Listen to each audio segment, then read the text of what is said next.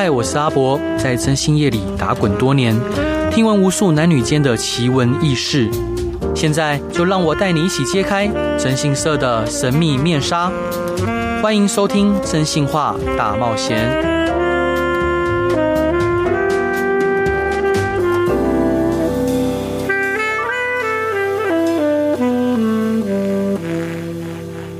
各位亲爱的听众朋友，大家晚上好，欢迎回到飞碟电台，收听由我真心师阿仔主持的《真心话大冒险》。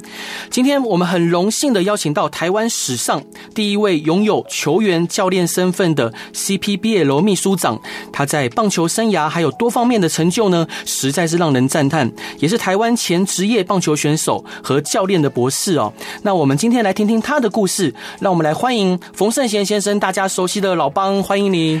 阿伯，各位听众，大家好，我是老帮冯胜贤。是阿邦哥想请教您啊，是就是呃，我们都知道您在棒球上的成就非凡，可以跟我们聊一下您是如何开始您的棒球生涯吗？其实我小时候其实是一个早产儿啊，是，但是妈妈因为我爸爸在一岁多的就过世。一岁多的时候就过世了，啊，妈妈就妈妈带，然后妈妈其实能力有限，因为妈妈是从事理发嗯，但我上面还有一个哥哥，所以我就变成妈妈没办法带。当时爸爸过世，嗯，然后又生了一个早产儿啊，是，那阿公是日本教育啊，然后就把当时其实传统的就觉得说这是一个铁扫把，嗯，嗯，所以就把妈妈就请了出去啊，是，啊，变成说。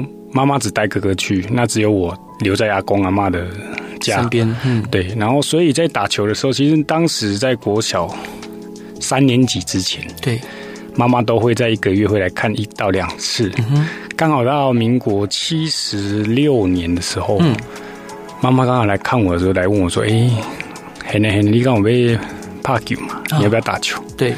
我当时就问了说：“可以哦，可以哦，可以跟你住吗？”嗯、他说：“可以跟你住的。”我说：“其实打球的那一扇门，其实想跟妈妈住才决定要去打球，不然前面那一段，其实，在小学的那个阶段，嗯、我想大家都知道，小学应该都是去躲避球啦，一些运动项目都没有我。对，因为我是脚是一个外翻穿铁鞋的啊，是，所以造成在学校。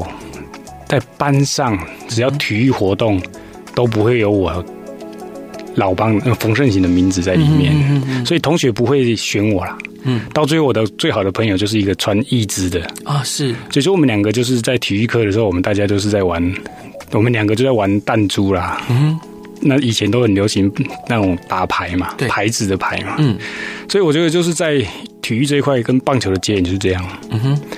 所以那时候其实我也很想说，刚可以跟妈妈住，就两个礼拜之后就不能跟妈妈住，因为就妈妈也没空，就到住宿舍。嗯、对，那当住宿舍的时候才想到，原来跟我想象的不一样啊！啊怎么说？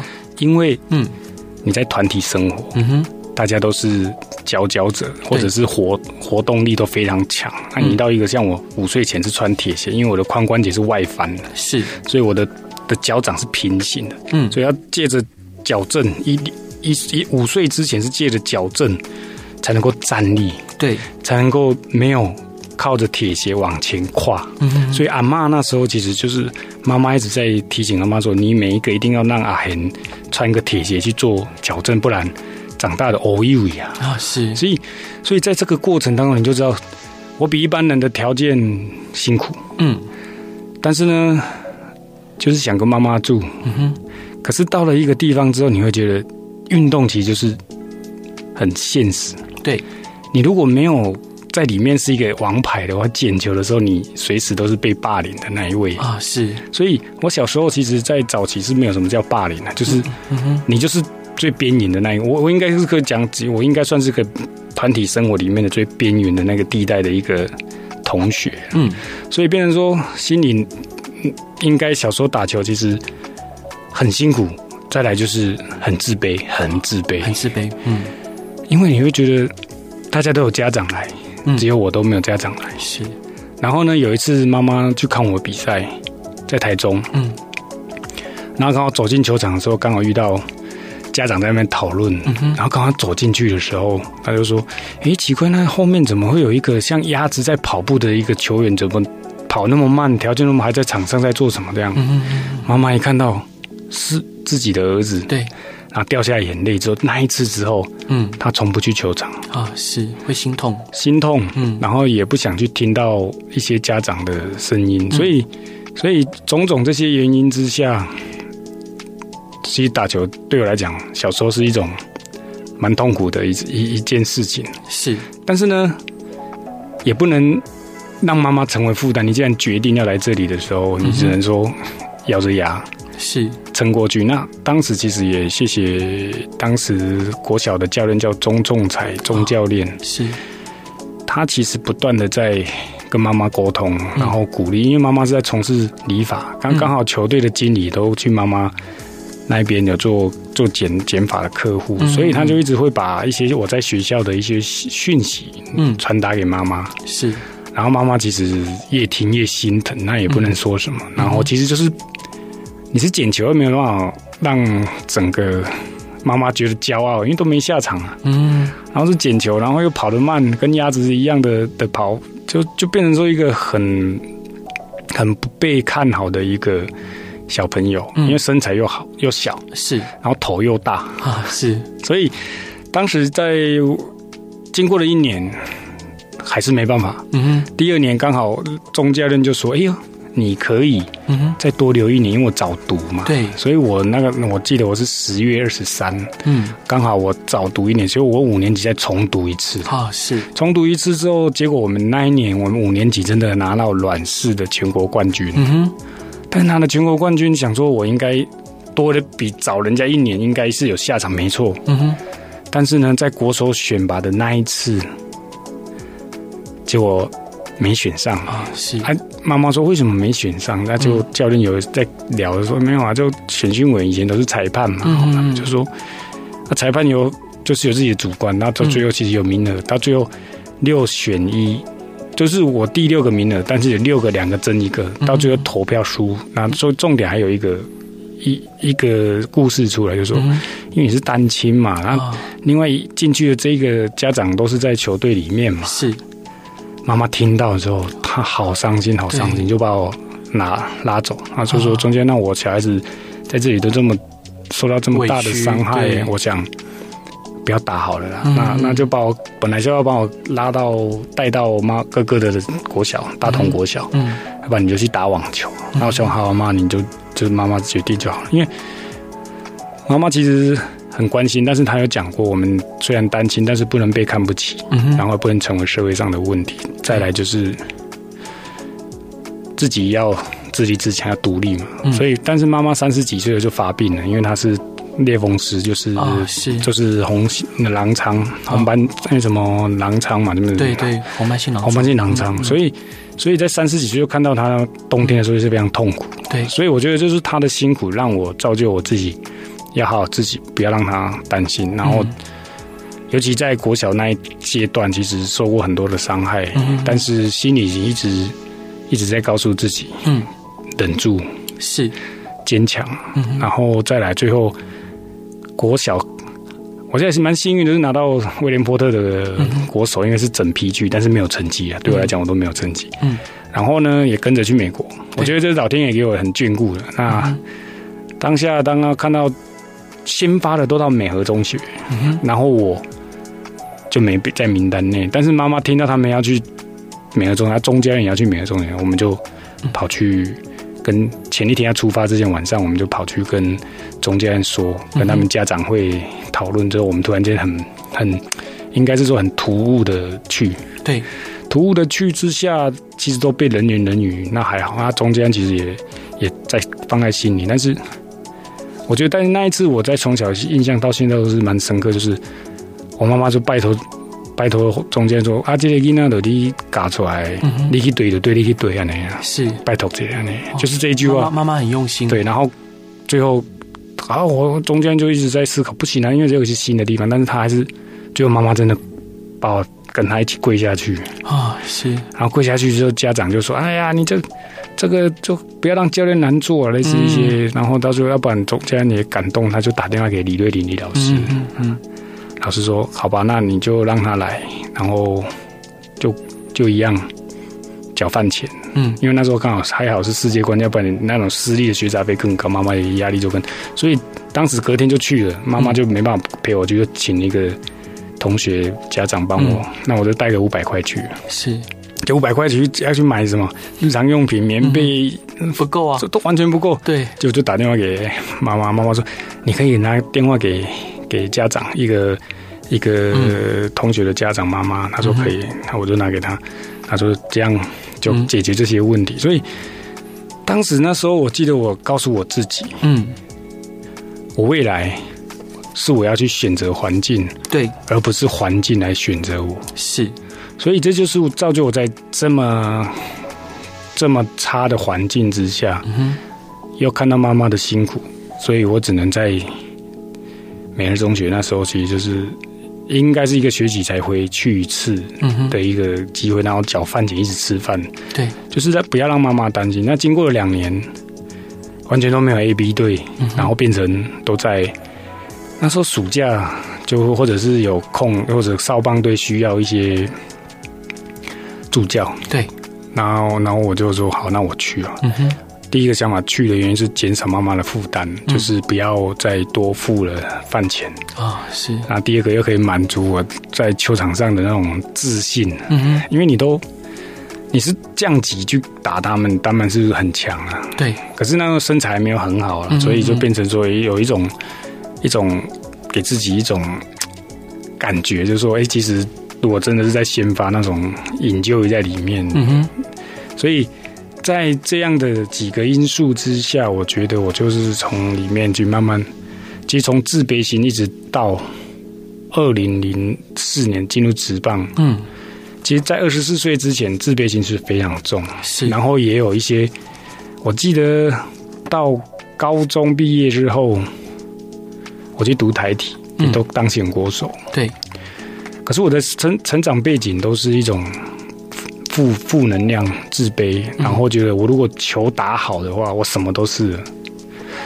所以这样反而让我有偏激的一些想法，但是还好没有没有走偏，但是是也从中局里面学到一些东西，就是看到打好球不代表你一辈子就变好。嗯，你前面这么辛苦，你为了要让大家看见你，你很努力了。但是呢，虽然你有成绩了，嗯，但是你的人缘也没比较好。是，就是因为你老帮我自己心态也觉得我我应该是要大家都要听我的，或者是这种心态，其实老大这样，我就慢慢告诉，哎，其实好像我这个心态是错的。嗯，所以我我记得印象最在台体毕业的那一刹那的时候，我一个同学无意间的从我肚子。打下去啊！为什么毕业典礼的时候，我说一一下去，让我觉得都整个都破灭，都是我应该要检讨我自己，这到底是什么样的状况？因为那时候也当国手，嗯，可是呢，在这个过程了解之后，其实他就觉得，哎，太臭屁了，嗯嗯嗯嗯。可是当我到外岛当兵的时候，也看到一些没有读书的人，然后我就慢慢才体验到，其实社会学、社会大学的。奥秘，然后看一些没有工作、没有没有学历，但是他在社会上都有很很大的成就，就是他的工具。嗯，所以才慢慢才发觉说，其实我应该要去去走出来。那还好，进入职棒虽然是漏接了，在在奥运资格在漏接之后，其实反转我很多很多的一些遭遇，然后也都是。都是很辛苦的那一面，包括每到一个阶段都是很辛苦的那一面。对，可是我没有放弃啊。嗯哼。当我没有放弃的时候，我反而就觉得说，哎，我接触了早产儿志工之后，哎，整个心态都是一个非常正面的。是。走出阳光之后，才了解说，原来我是一个非常渺小的人。即便你球打得太好，嗯哼，打得很好，打得不好，嗯哼，其实很多人看没有在看球的。是。所以你会了解说，哎，原来我们应该要学习更多。东西，然后去去感恩，所以慢慢才这样慢慢走出来。嗯哼，所以觉得说，原来我的故事其实是一种妈妈在原生家庭的时候给我的一个很重要、很重要的一个身教。对，他的身教就代表说，我们不求什么，我们先把自己做好。嗯哼，在努力的过程当中，不管身体虽然都是疼痛，但是你还是要工作啊，没错，你还要对小孩子的责任嘛，但是又不能被看不起，嗯，所以妈妈就妈妈其实当时是可以改嫁啊，什么那都没有，对，她就为了我们这两个人兄弟，所以妈妈在那个过程当中，我其实我对女性非常尊重。原籍，我记得我在小学四年级的时候，妈妈那时候就是热水器坏了啊，是，就人家来修理，对。但是，既然那种师傅来欺负我嘛，我们把我们两个小孩压，我们那时候很小，没有力量，所以把我们压住。嗯，还妈妈太有厉害，就是聪明，就是叫了的，才才才走。是是，不然那时候其实就我对这一幕其实也蛮童年这种幕这种你就知道那种感受，就是对，所以你会觉得一个女性的伟大，嗯，所以我会觉得说我对女女。女性的这种是非常尊重，因为妈妈其实很辛苦，所以我觉得用这样的心态之后，我觉得其实我当时就是很努力的在自己的工作岗位或者在学习岗位，在每一个阶段我都很努力的设定目标去做。虽然虽然有一些困难，我觉得每一个阶段把它切说，哎，当我这样进入国家队了，有一些不好的地方，其实我时间轴拉开，你再回想说，其实是不对的。是。包括这一本书，我就是写这十年、十二、十五年、二十年间，是当下的情绪所决定的东西。所以，这就是我一直在希望能够把妈妈的精神传承出去。因为这十妈妈离开了快十三年了啊，是。所以，当我是一个穿铁鞋，其实很少有看到亲戚来找我们。嗯嗯。所以我基本上我应该不，呃，亲戚。能接触的接非常少。嗯哼，呃，谢谢阿邦哥的分享。那我们先来进段广告，回来再去跟大家聊。Hello，各位亲爱的听众朋友，大家晚上好，欢迎回到飞碟电台，收听由我征信社阿仔主持的《真性化大冒险》。今天邀请到的来宾是实战经验丰富的专业指导者冯圣贤老师，欢迎你。阿伯，各位听众，大家好，我是老帮冯圣贤。然后呢，他刚出了一本新书哦，是由呃春光出版的，呃书名叫做《看准就扑》，那副标题呢是冯圣贤的无畏人生管理教练学。那老哥想请教你，因为听说这本书是您一笔一画手写出来的，对，可以写呃说一下这个书创作的故事吗？其实，在去年的时候，出版社。就借由宪哥、福哥，就是谢文宪、王永福，嗯、那我就去去参加他们一些课程的时候，我觉得他们就建议我说：“哎、欸，你可以把你的的秘书长的经历，嗯哼，写出来，对，分享。”但是我那时候想说，我不是要写自传，因为我实际上想写一种跟管理有关系，嗯，所以我就跟出版社在会议里面讨论，本来是说设定是企业管理，可是东西出来之后，他们以专业的讨论来讲说，诶，其实这个东西其实可以更全面性的，就是说你用自传的用管理学的理论，嗯，但是它是结论之后来套理论，过去都是理论理论理论，对，所以呢，我那时候其实也也被。被说服了，然后我就想说，第一个我想说，因为我其实手写的话，可能没有办法功力那么强，因为毕竟中文没有，因为它跟博士论文不一样，那是实验跟跟写作是大家不认识，你看的东西又不一样，对，读者的角度更广，嗯，所以他们就说，那那我可以用请口述的吗？啊，是，结果出版社说。老师，老师啊，你应该手写那个感觉才会出来，所以我就用这样的一个概念，我说，我突然间说我答应了。我其实答应之后，我觉得蛮后悔的，因为因为很多东西其实是从零到一的时候，你决定这一件事情，其实对我压力非常大。第一个，我一个波波摸又不太会的人；第二个，我打电脑跟想跟打电脑的时间落差太大了。因为你你我说哎，我是用无虾米，无虾米之后。会卡字嘛？嗯，卡字说你想到都都不见。嗯，所以我在大纲出来七月的时候开始在开始执行的时候，我就想，哎，怎么办？那就就就两个礼拜写不出来。嗯，然后呢，我就去请教了福哥啦，请教了一些专业的人，他告诉我说，你什么时候最快？我说我拿笔写，想的跟写是最快，那你用这个方法。是，所以就这样导入进去。他说我又看到福哥王永福。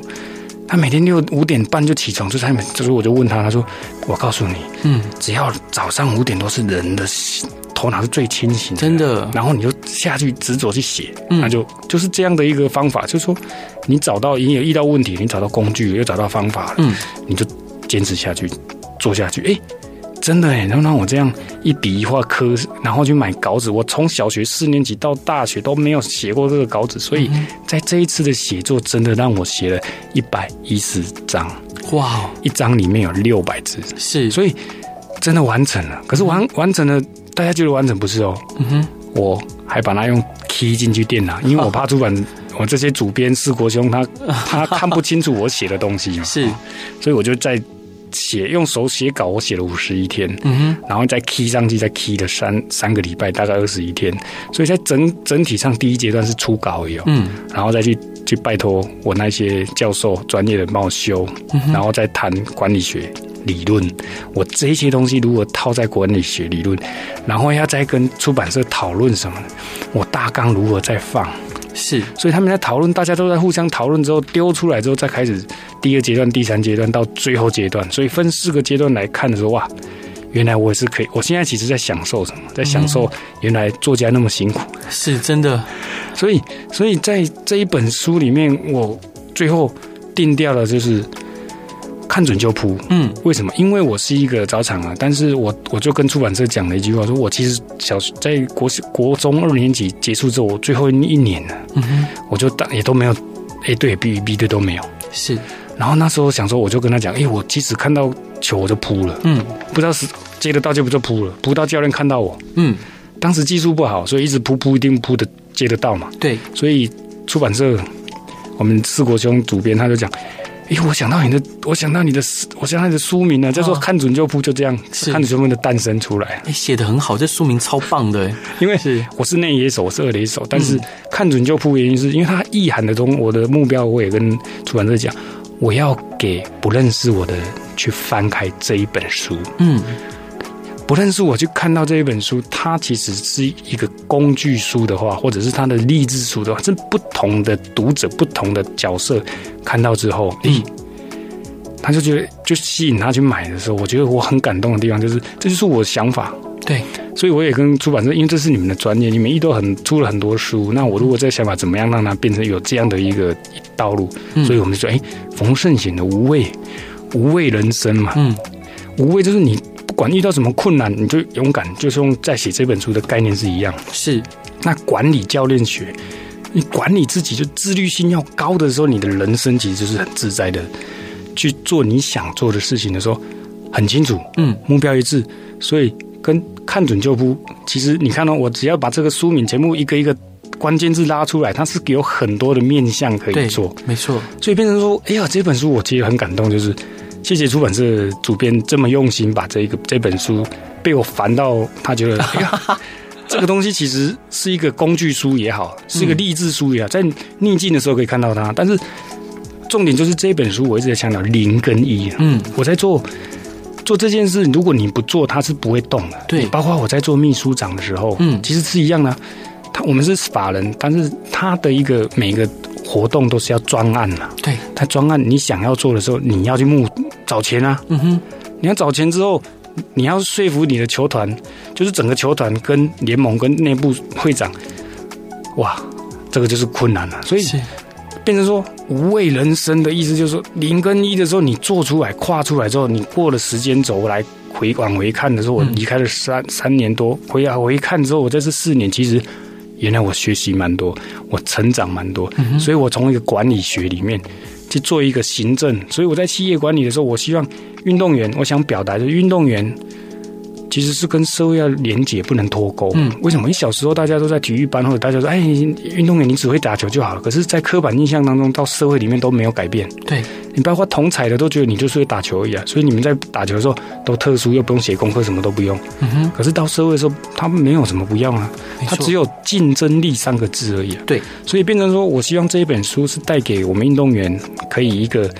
一个应该说不是我很会读书，都不是，而是从最不会的，在这个体制出来的一，我跟大家一样，但是我可以走不一样的路，嗯，就是零跟一的路。啊，是。我选择舒适的，但是我跨出一的时候，我选择不一样的路，一定会被讨厌，嗯嗯，可是当你被讨厌之后，慢慢大家知道你的用心之后，慢慢就会聚焦说，如果我因为这样被讨厌了，当要当好人的时候，其实你收获没那么多，你的学习。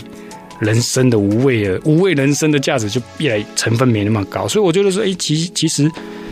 在这四年，我学了蛮多，包括我一当秘书长，大家就哎，你是要准备好？我说我没有准备好啊，我刚好去，我刚好去读博士班，刚好吴志阳会长也是博博士，但是不同系不认识，但是一个教授介绍之后，校长介绍之后，那你去进 interview 看看，嗯然后我就看到吴志扬会长，我也是第一次看到。他，他说是，我说。部长会长哦，我的秘书长刚离开两年，哎，两年他当两年，对，最后一年就离开，但是他不知道会不会连任，因为职棒会长是三年一任嘛，对，所以他两年之后他高就了，这个空的他找不到人，嗯，最后一年他也说如果没有连任也都没有了，所以没有人赶他未来。我说我我我可以我可以三个月我也去，因为妈妈教我们这是饮水思源嘛，所以这样的一个概念之后，吴志扬会长好，嗯哼。那这样的话，他也要创一个话题，就是一个运动员，有一个体育，有个职棒出来的，然后来做秘书长，哎，这也不错的话题哦。是啊，但是他只是说你的工作就是中华队而已啊。嗯，那其他你就协助，因为我们两个副秘嘛，副秘书长，所以分工很细之后，才觉得哎呀，原来我就慢慢学，慢慢学。其实有一个小故事嘛。对，两个月内的时候，那时候 PTT 啊，那些很多。很多记者，有一些记者跟我比较要好，记者打给我说：“哎、欸，听说吴志扬会长要把你换掉。”嗯嗯，当时我就说：“没有啊，真的吗？我都没听过。”我就打电话给吴志扬会长。是啊，会长说：“没有，我叫你来就是让你完成啊，因为那时候你不知道会不会连任。”我说：“就是你把它完成就对了。”嗯，这一句话给我很安心，我就很大胆去做去学习。所以我从八点对。去公司，然后到晚上球赛结束，嗯、还是在接领队会议的领队的的电话，再来联盟事务，结果联盟其实快七加裁判也快八十个人，嗯、当时，所以他他非常繁琐的小事，所以当我进入。职棒联盟之后，我才知道原来以前在球坛看到联盟就蛮蛮简单，进去之后才知道很困难。嗯，每一个人都是有三头六臂，所以我觉得刚好进去之后让我翻转。我也希望这一本书也让大家清楚，联盟每一个同仁是非常认真，包括现在接棒的蔡其昌会长啊，是新的团队杨清龙秘书长，他们都做的比我们更好。为什么？因为他能够更把职棒拉得更大家看得更更更好。对，环境更好，所以我觉得这就是我们前面，我从每个角色，大家说你应该要准备好才去，我说从来没有准备好，所以看准就扑嘛。对，没错，有机会就赶快扛下来，再来去不懂的先问嘛。所以我那时候对对公司的经营，大家也也是有讲，哎，叫一个打球来来带领我们，到底会不会？嗯嗯嗯。其实我当时也也经过了两年多，也是跑了十几离开了十几十几个同仁嘛，因为跟不上脚步，那我就找找相关热情的来，慢慢翻转了。翻转之后，其实所有的活动慢慢就上轨道。我觉得这就是一个你，你你真的有在做事，大家其实大家都有在做事，只是说我们希望联盟中华职棒的职业运动在台湾能够蓬勃，因为能够撑了三十几年，其他的项目应该要起要跟得上嘛。对，所以。国外我们都是运职业运动了，所以我们就是用这样的一个概念，去慢慢去把它架构起来。嗯、我觉得这就是我想表达的。是，呃，还是要再次跟各位听众朋友推荐这本新书哦，就是书名叫做《看准就扑》，这书名真的。非常非常好诶，非常精准，然后是由春光出版的。那老哥，就是可不可以再请你稍微介绍一下？因为您在书中有提到，二零一六年的时候，您选择去读博士班，当时为什么会做这个决定？其实我博士班已经考了五年啊，第第五次才考上啊，是第四次才考上。因为因为那时候第一个选手选手当就考硕士也是我第一个，嗯，在职考硕士。那博士的时候，因为我觉得。妈妈过世的时候，我去去偏乡演讲或者去做访视，嗯、我就想说，小小小朋友要读书啊，我们不能让这个题。可是我想一想，我是不是来读个博士啊？对，以身作则。对，我如果读到博士的时候来、嗯、来讲，应该有说服力。所以用这样的一个理念的出发点，真的让我考了五次才。本来四十岁最后一次，我说如果没考上，我就不考。嗯嗯嗯，那还好。我很努力的在在学习，真的考上，又准备了半年。嗯，那我考上之后，刚好合约结束，那我就去读书。那、嗯、因为读书之后，才有机会当秘书长。嗯哼，好，老哥，这段你想分享给大家的一首歌是莫文蔚的《坚强的理由》。为什么想分享这首歌？就是做一件事情，嗯，就是要坚强。对，如果你不坚强，我觉得用坚强来告诉自己，嗯、不要去。不要去逃避。我想这就是我想要点这一首歌献给大家。嗯，对，好，我们一起来听这首歌。Hello，各位亲爱的听众朋友，大家晚上好，欢迎回到飞碟电台，收听由我真心是阿仔主持的《真心话大冒险》。今天邀请到的来宾是创新独特的开拓者，也是革命的实践家冯圣贤老师。Hello，欢迎你。我各位听众，大家好，我是老帮冯圣贤。然后呢，他出了一本新书哦，这书非常的精彩，里面有非常多呃故事，而且他也把呃在管理学上面的理论哦融入到这个书中。那这本书的书名就是《看准就扑》，是由春光出版的。所以老哥想请教您啊，就听说这本书的版税要捐给早产儿基金会，那可以跟秦老师跟听众朋友介绍一下台湾早产儿基金会吗？其实我在二零零四年刚好在兄弟象当球员的时候，有一有一个机缘，刚好他们就是球团那时候要每一年都会跟一个公益团体来合作，对，所以我就跟早产儿基金会的合作，就是二零零四年做做一个月历的合作到现在，嗯，然后我也帮他募了三千多万，为因为那那时候当时其实我在当球员的时候，我不希望别人来可怜我，嗯。那时候刚好是一个机缘，是因为曾文成曾大哥的女儿是生了一个早产啊，是，所以他就希望说我把我的声音带出来。可是当我投入之后，我才觉得原来早产基金会其实是一个那时候当时的一些议题，嗯，大家都没有重视，对，所以变成说刚好我借我这个关系，刚好当时的基金会的执行长赖惠珍赖执行长就给我这个机会。嗯那他说，我就说我可不可以当终身志工？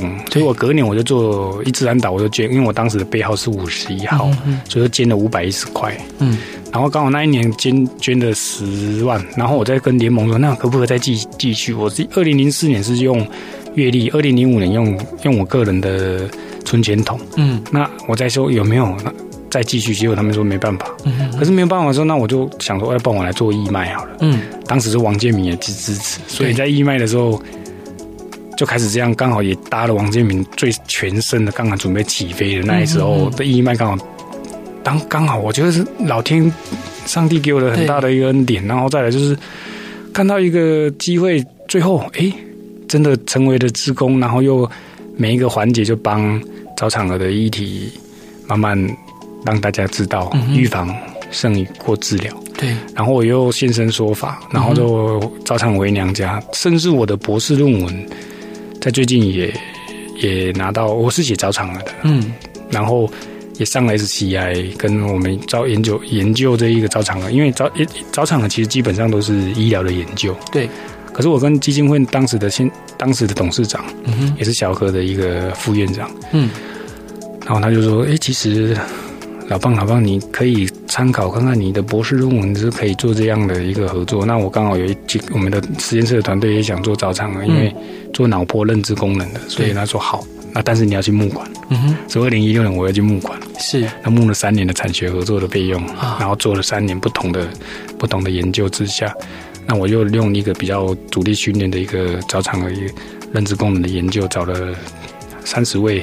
然后八到十二岁的小朋友，嗯嗯嗯，来做一做对照跟实验，然后去做一个主力训练的一些研究。嗯，那刚好疫情到最后两个月，上两个月前，我的老师就跟我讲，张玉凯老师，他是算认知的一个蛮强的一个学者。嗯，他说：“哎，我们上了 SCI 了哦，国际的国际期刊。”我说：“是哇，太感动了，因为你就是说。”过去的付出，你当时还没有办法感受，但是当到时间轴拉长之后，哎，怎么都有很好的讯息出来。所以，这就是我在为了找厂就是终身志工做这件事。所以我出这本书，我希望跟出版社，我想要把版税捐出去。嗯，所以这次的第一第一刷的把它捐出去，那第二次，我想我在思考说，哎，我应该要做什么样的东西？那我就想，我既然要做携手是要企业看见运动员嘛。嗯。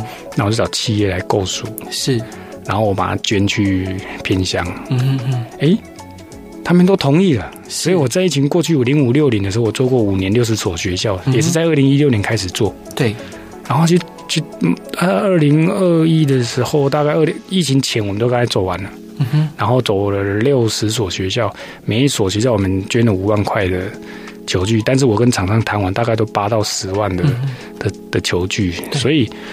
所以走完之后，我才说呀，其实偏乡有很多。那我如果用这样的精神，我如果就在二十三号的时候，我们新书发表后，我就讲说，那第二阶段我是不是可以做？嗯哼，就一百间捐每间学校捐二十本书，然后去分享五十分钟。嗯哼，然后就一百间学校。对，那看能不能在九月开始，嗯，跑完就开始起跑，然后募一些募资来帮，就是纪录片。嗯，我说纪录片不在拍我，嗯，而是在拍运那些运动员或者是一杯。分享会之后，那小朋友所讲的话，一直收集他的运动的目标。嗯，所以我是用用用比较运动的目标，听完之后，之后他未来的十年的目标先设定好。是，就像我们在让这些小孩子有一个目标，然后我们把收集这一百间所有的学生小朋友，或者是在演讲的过程的一个花絮的时候，嗯、我觉得这十年后你留下记录之后，等十年一百所走完之后，这一这一个短短的。十五十五分钟或三十分钟的一个纪录片，我觉得是一个很有意义的事情。嗯，所以我就天马行空，但是我是希望想要做一件事情，是做大家一起做的。我一个人做，其实很快就结束。对，可是一群人做的话，哇，那力道就不同，又可以有很有意义。所以我现在一直在规划这些事情，所以是。我反而觉得这件事情让我。很清楚说我的目标在哪里，嗯、所以我觉得做一百间学校，然后现在一个月内，嗯，要去募两千本，是。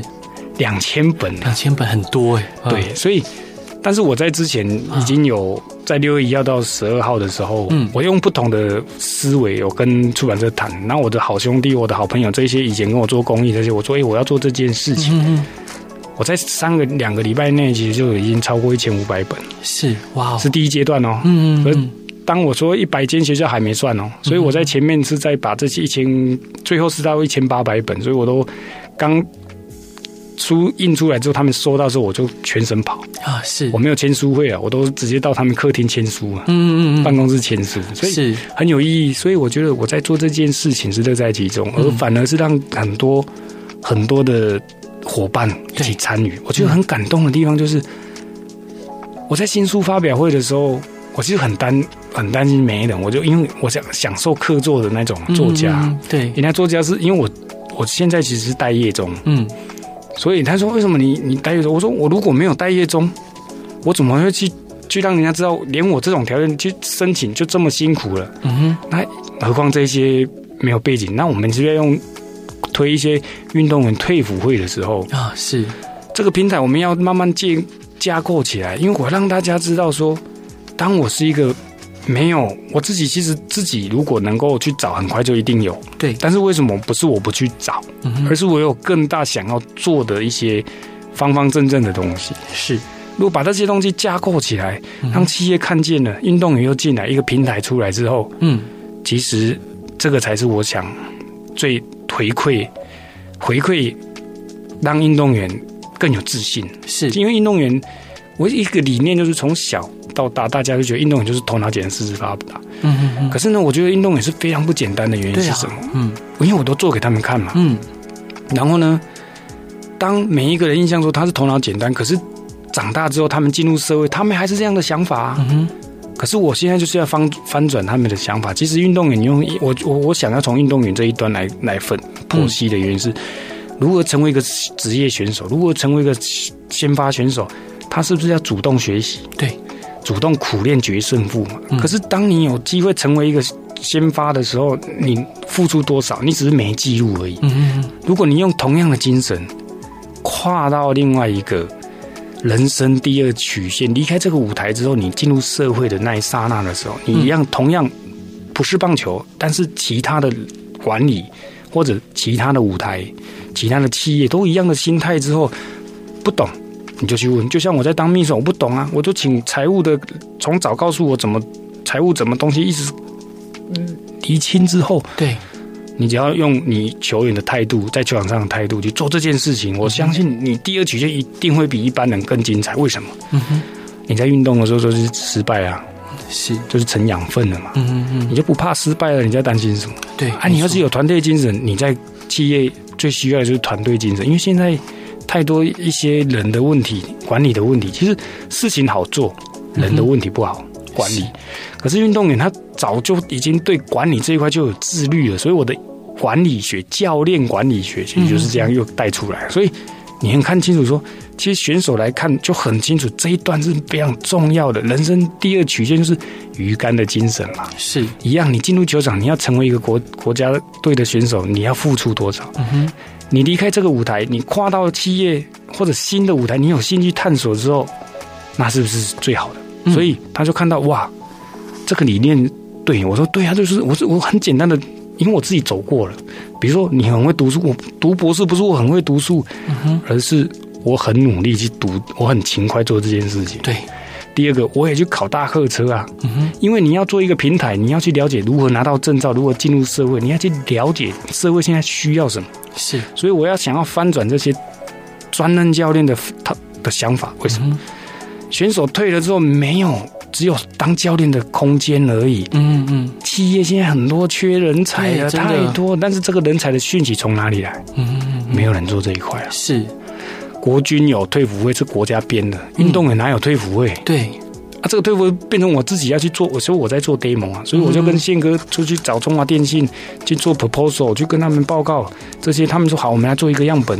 嗯、那甚至我新书发表会之后，还有一个理财理财的专员，做一个做这些，个个都想要来挖运动，我说可以啊，可以啊，但是这个平台我要先建构好，对，然后再跟学校来沟通，在产学的合作之下，把人才调进去探索。你要运动员探索，你不能说我丢给你位置，嗯哼。可是他，他就会被取消，你知道那种感受吗？是，这种感受就是说，哎呀，你这个这么基本都不会，嗯。可是有的人拉不下脸啊，啊，有的像我这不要脸了，所以就 就拉得下。所以我们要慢慢去各各种不同。其实我们要探索，有些教练他想要做什么。所以我希望更多的五五年后的这些事情，现在要开始动。嗯，如果运动员有很多像张思翰的那种篮球的好事多的，嗯，的副总亚洲区那种总裁，对。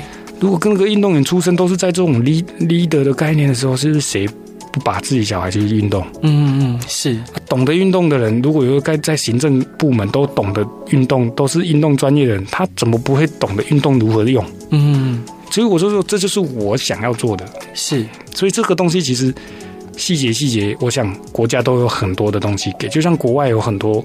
国外真的有很多运动员都是一个 leader 的一种概念。我没错，我当秘书长出去外国外演开会都看到，哇，这是专场，都是一支自己是专场运动员出身，但是做的很好的 leader。嗯哼，那我们呢？我们其实都有，嗯哼，但是怎么让他被看见？可是运动员也有一些有伦伦理，但是伦理的过程当中，因为运动就很简单嘛，职业运动就输跟赢而已啊，企业不是赚钱跟没有赚钱而已啊，所以每一个每一个环节里面其实就是这样，所以我觉得。运动员要跟社会连接就是这样。嗯，是。